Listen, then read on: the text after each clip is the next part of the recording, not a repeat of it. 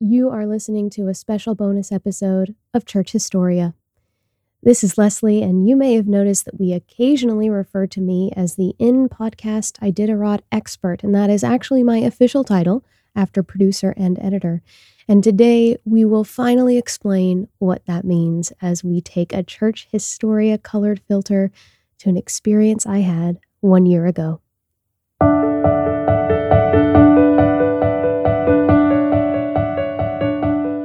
We're soon going to be approaching year anniversaries since the pandemic began. Some of us are going to celebrate birthdays alone for a second time. We'll remember when we were supposed to be a part of an event a year ago or recall canceled trips. For myself and much of Nashville, the eerie and odd pandemic season we are living in began with a tornado. It killed three people in my town of Mount Juliet and left us all to pick up the pieces like a completely destructive toddler who hasn't learned to clean up its mess, but like a giant Godzilla sized toddler who was teething and needed a nap. The morning of the tornado, my husband and I were to embark on a grand adventure to Anchorage, Alaska to see the 48th Iditarod dog sled race. Instead of leaving that morning, my husband stayed home for a couple days to clean up and board up windows that had been broken, but he said I needed to go. So I went. It was on that trip to Alaska to see the Iditarod that I learned about church in a way I hadn't yet experienced. I wasn't going for a church trip. I wasn't going for religious reasons. I wasn't going to hang out with people I knew to be Christians. But while I was there, I was shown the power of what a church can do to the brokenhearted and homesick. On Church Historia, we like to draw parallels between church history and culture. It's an important way to think critically about how the church can affect the world it serves. So today, I invite you to do that with me as I share what it meant to be a part of a non religious gathering of people that modeled how the church can affect those around it. I've been known to be a little passionate about an activity called dog sled racing. I talk about dog sled racing like everyone else talks about sports played on TV. The only difference is I seem to be the only person who knows anything about it in the humid, sweltering Bible Belt. I think this is sad, but I guess I'm the one living in the middle of SEC territory with very little knowledge of the thing they call football. But yes, it is true. Somehow, this northern Illinoisan turned southerner is a fan of an activity only done in parts of the world with multiple feet of snow. Dog sled racing can't be found in the Olympics, but there is an Olympic level event for the activity, kind of, and it's a 1,000 mile race called the Iditarod. It's certainly not the only long distance dog sled race, and it's not even the only type of dog sled racing there is. Just like there are marathons for people, there are also sprints, right? So I could go on. I won't. I'm always asked how I got into this sport, and I don't know that I have a great answer other than because it's awesome, but I do have a supposition, and it has to do with elementary school gym class. PE never failed to make me sad. I couldn't run well, and I definitely didn't have any coordination. I was always letting my team down, as if it wasn't already a disappointment to them that I was the last to choose from when the captains were picking teams. Well, in fourth grade, our gym class did a mock Iditarod run around our campus. For this activity, I was chosen as the person to sit in the red wagon, the musher, to be pulled around the trail by my teammates, with the fastest kid in school as my lead dog. I had to choose how long we rested. I had the responsibility of getting my tasks done so we could move on, and I was the one to make sure my dogs were well taken care of. We won that race, and for the first time in my life, I didn't let a team down. I had purpose. I had a place. I had strengths. To explain how an elementary school activity led to me being in Alaska in 2020 in the wake of the March 3rd tornado, I need to introduce you to one of my favorite mushers of all time, Lance Mackey.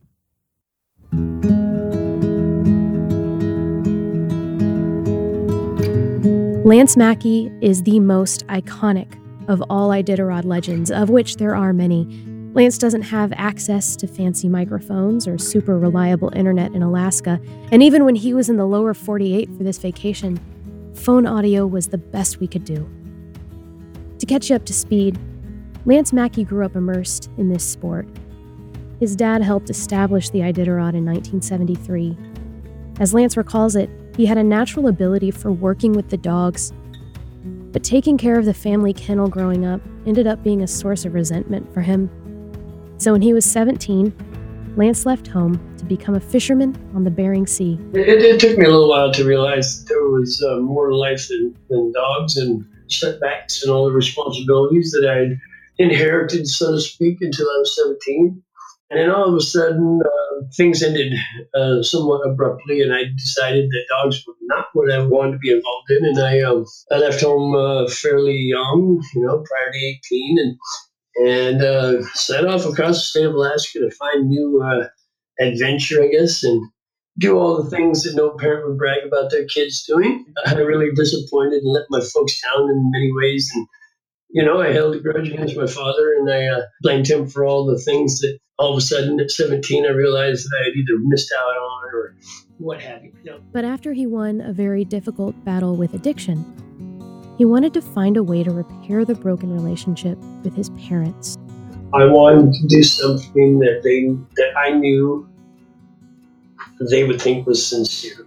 One day, driving around the neighborhood, I saw an old dog sled. This is in the summer months. I saw an old dog sled sitting in the in the lawn of this uh, house, and it had flowers growing out.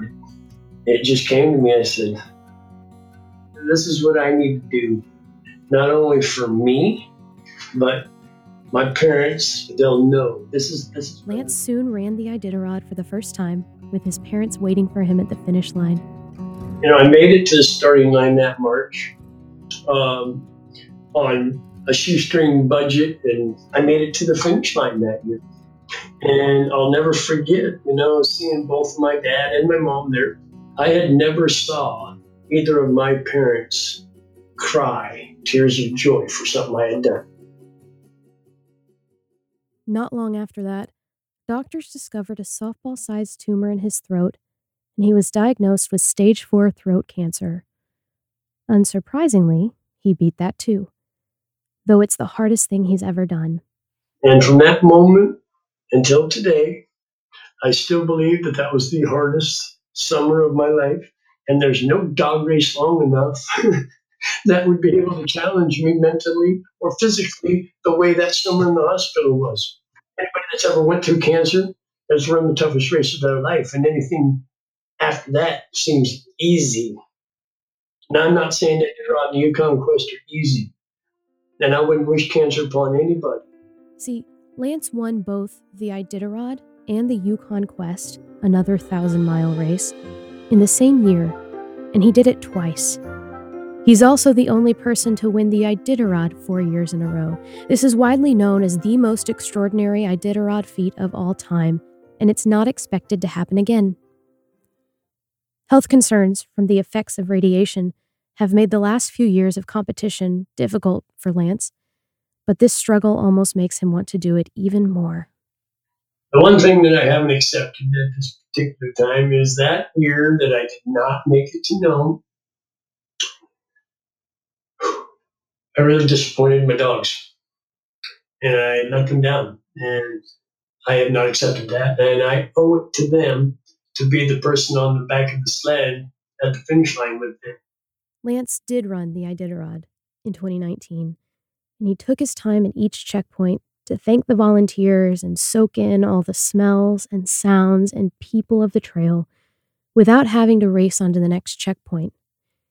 He ate, he slept, he sat around the checkpoint tables with rookies telling trail stories. He called it the snooze and booze cruise. When I watched him cross the finish line that year via live stream from my couch in Nashville, the dogs howling and barking from the energy of knowing they had just completed a huge feat, I resolved to finally be at the Iditarod in 2020. There are Iditarod bus tours you can go on, but they're expensive and honestly really sterile. I wanted a backstage, all access pass, roadie experience I wanted to be cold, exhausted, and smelling of dogs. So, just like I did to get Lance on the show in the first place, I started making more big asks. I found emails for people who were well connected in the sport to see if maybe there was some work I could do that week. I was able to build a website for another musher, and I ended up working with Lance's girlfriend, Jenny, to find ways to make my trip happen. And I ended up buying plane tickets for my husband and me for the early hours of March 3rd. We went to sleep on March 2nd and were awoken at 12:30 the next morning by a tornado warning. March 3rd, 2020 will be forever remembered by Middle Tennesseans as the day an EF4 tornado traversed nearly 60 miles on the ground and left utter devastation in its path.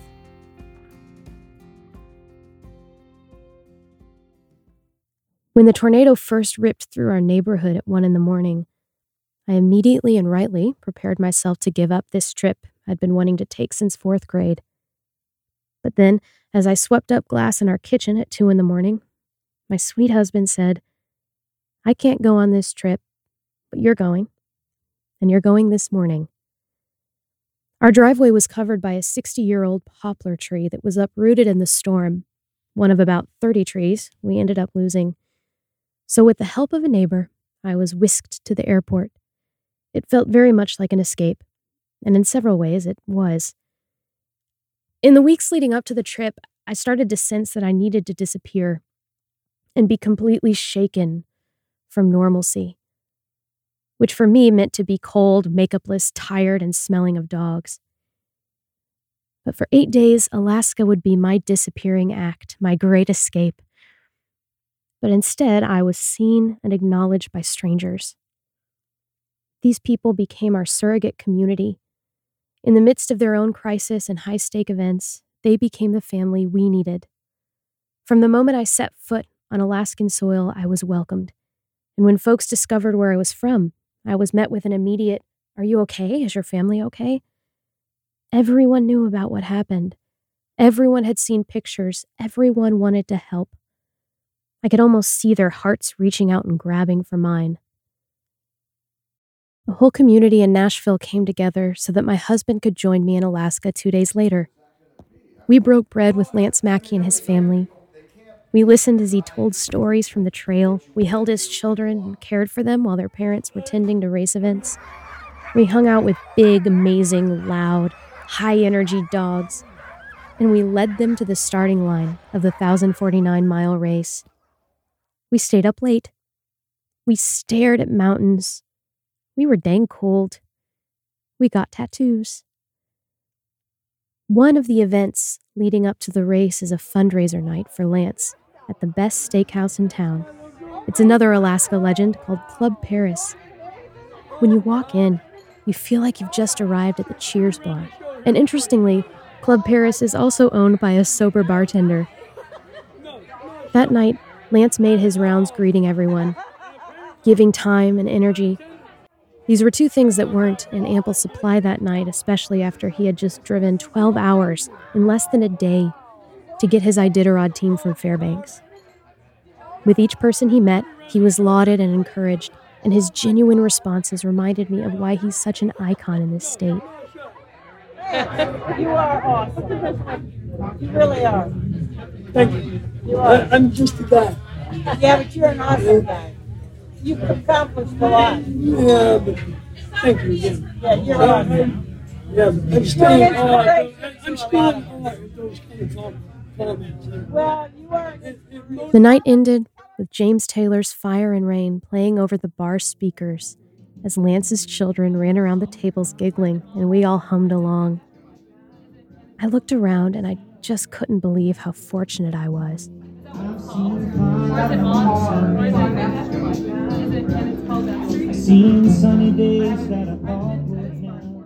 Lance's 2020 race had very specific meaning for him he had said that he wasn't intending to run it at all, but he was awarded the Most Inspiring Musher Award after his Snooze and Booze Cruise 2019 run, which comes with a free entry for the following year's event. Then, his mother passed away.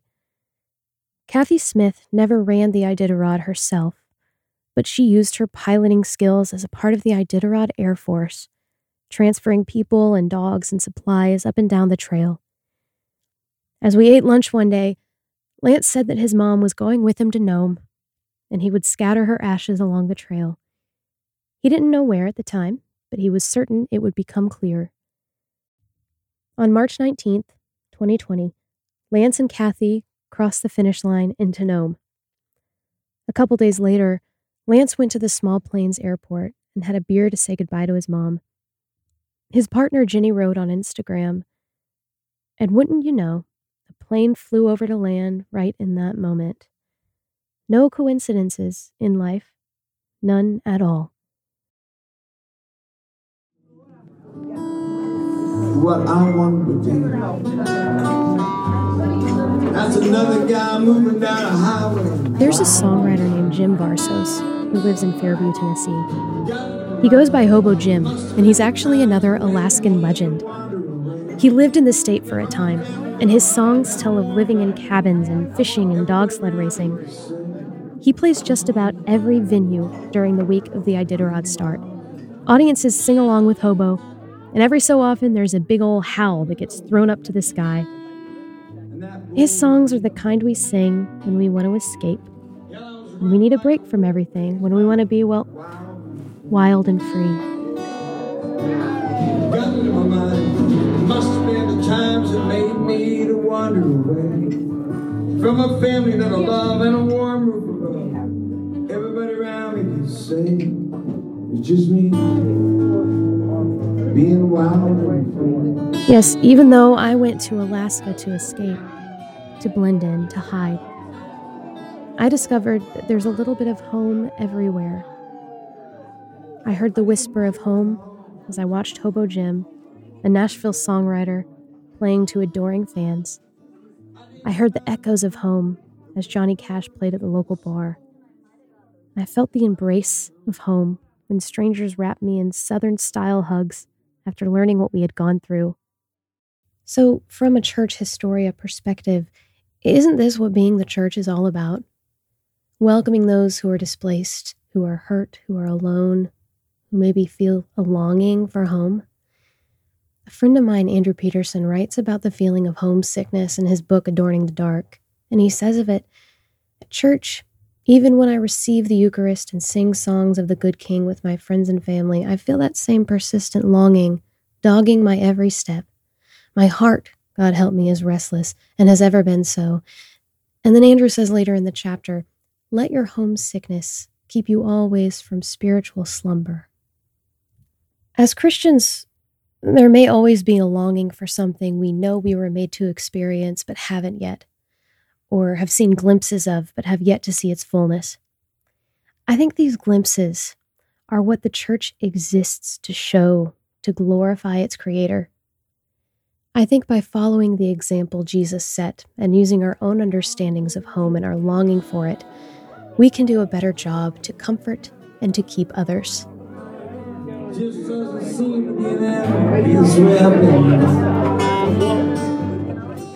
Church Historia is Stephanie Fulbright, the In Podcast historian, and me, Leslie Eiler Thompson, producer and editor.